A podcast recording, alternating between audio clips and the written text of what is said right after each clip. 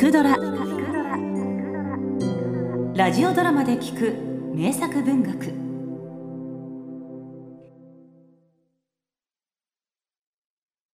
不思議な国の話。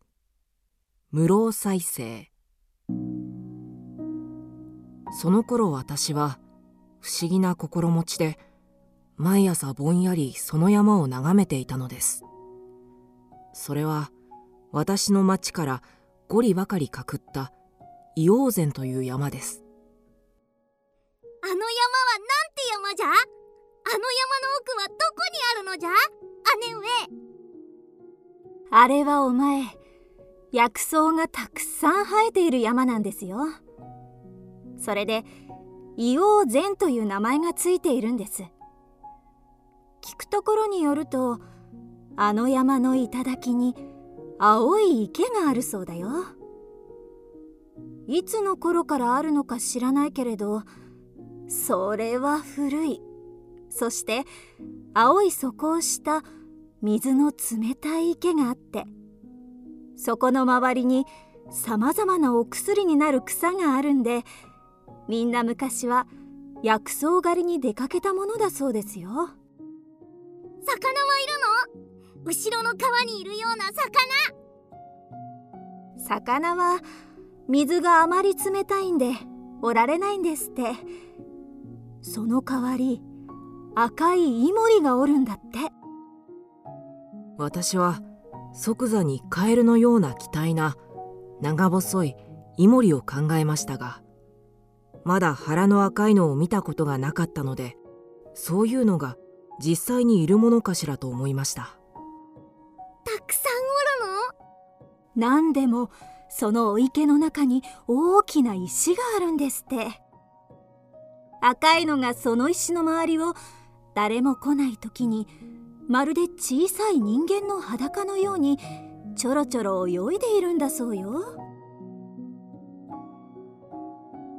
姉は持ち前の上手な口調で手で真似をしてみせたり美しい眉をしかめたり。またはわざとその大きい黒い瞳をいっぱい開いたりするのです。二人でそうして眺めているうち薄甘い春早に咲く杏の花の匂いが庭の垣根の方からそよついて流れてきました。私は毎日後ろの河原へ出てはぼんやりその山を眺めてはいました。山の色は薄い藍色の時もありネズミ色だったりあるいは一面に乳色をしたもやの中から紫の頭を表したりほんの雲の間にちょいとそびえて見えたりしていました。それを見るごとに私はちょうどめまいのするようなスーとした気持ちでその山の奥の方にある池のことを飽きることなく考え込んでいるのでした。あの池について面白い話があるんだよ。ずっと昔のことでお城下の木薬屋が毎年春の終わりになると鯛を組んであの硫黄山へ登るの。つまりお山開きのようなものなんだね。そんな時はみんな揃ってごちそうをこさえそして山上に備える鏡餅だとか熊井だとか珍しい初実りの野菜とかを積んで出かけるん。ちょうど町を朝まだ暗いうちに立って長い五里の山道をカゴに乗ってその麓まで行くんです。姉はその硫黄山の麓というのは戸室山に挟まれた小さい村であることを言い添えながら。そのお山開きについて面白い話があって。城下の古い木薬屋で定時屋というのがあるでしょあそこの家も毎年お山参りに行くんだそうです。ある年の春例年のようにみんなであの大池の淵で持っていた重箱を開いたり酒を飲んだりしているうちにその一行にいた娘さんのお蝶が急に見えなくなったのです。そのため皆は大騒ぎをして探してみたけれどさらにわからない。翌日も探し回ったのだがどこにもそれらしい影すら見えなかった。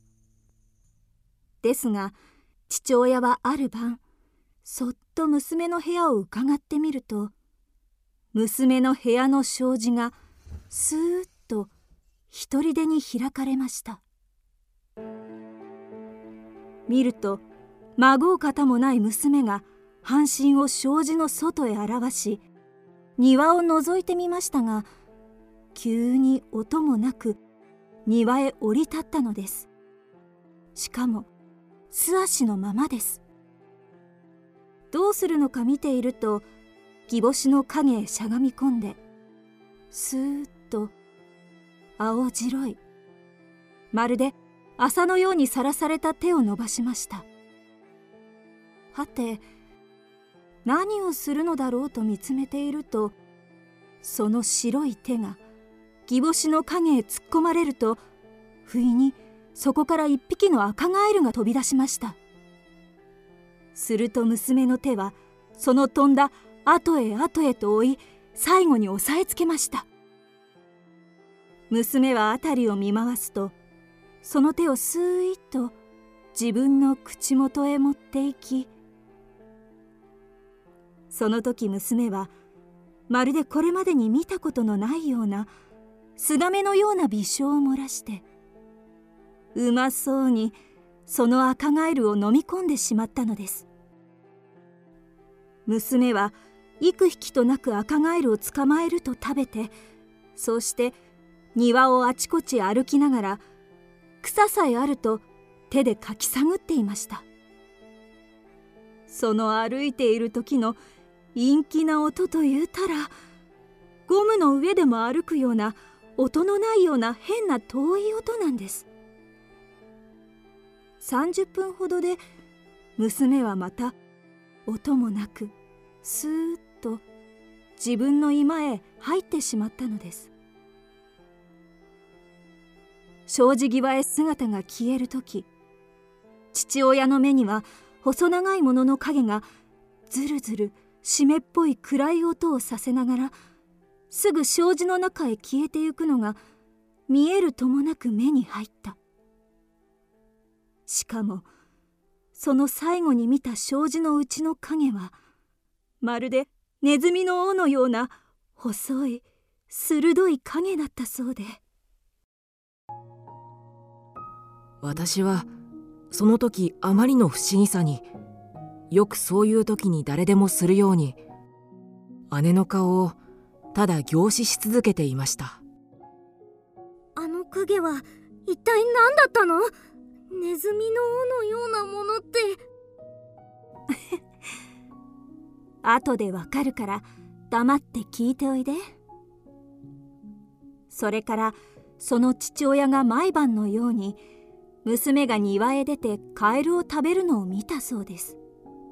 けれども何しろ自分の娘のことでありそういうことを世間の人に話するわけにいかないんで黙っていましたが娘の方では父親が監視していることなど知らないものですから一向にお構いなしで毎晩庭へ出るのだそうです。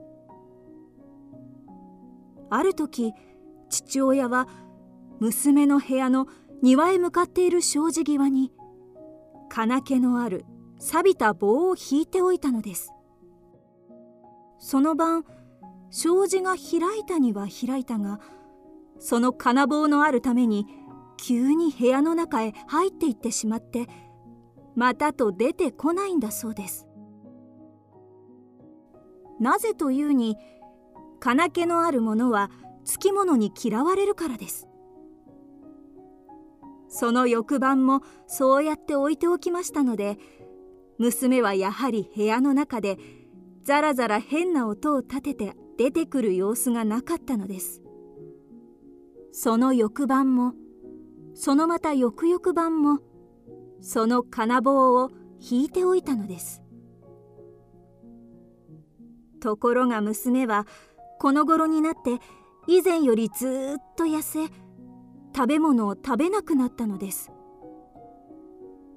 ある日父親がそばへ行くと「あの金棒を取ってください。お願いですから金棒を取り除いてください」と父親に頼みました。父親も娘の正体が何であるかわからないけれどかわいそうな気がしてその晩金棒を取り除いてやりました。すると娘は急に障子を開けると庭へ飛び出しそれきりその晩から姿を見せませんでした。定時屋では大騒ぎをして探したけれどもどこにも娘らしいものがいませんでした。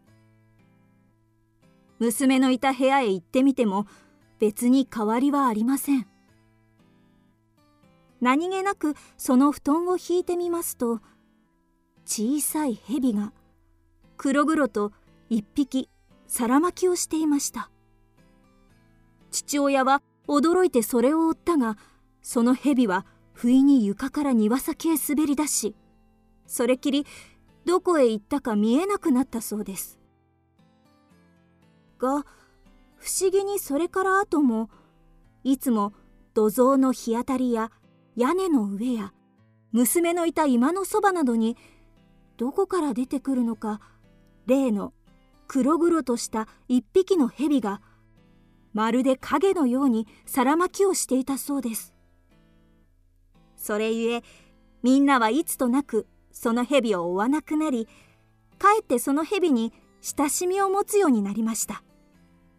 父親は時々その蛇を手のひらの上に乗せじーっと日当たりの暖かいところでなんとなく寂しくその丸い輪になった蛇を眺めておることなどありました。もちろん蛇は何にもしません。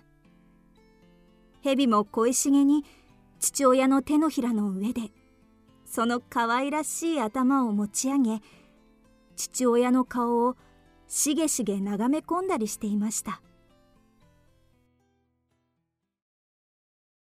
では娘さんはどうしたのだろう？どこへ行ったのだろう？それはねほらあのお山へ行った時からきっと蛇に疲れていたんですよ。それゆえずっと先に死んでいたのかもしれない。だから今でもあのお山にはそのお嬢さんのお墓が立っているそうだよ。その池の周りにね。私は急に陽山の方を眺めました。今日はくっきりした紫色に晴れ上がっていました。姉も同じように山の方を眺めました。私は不思議な話が頭の中に生きているためその陽山が一つの生き物のようになって見えました。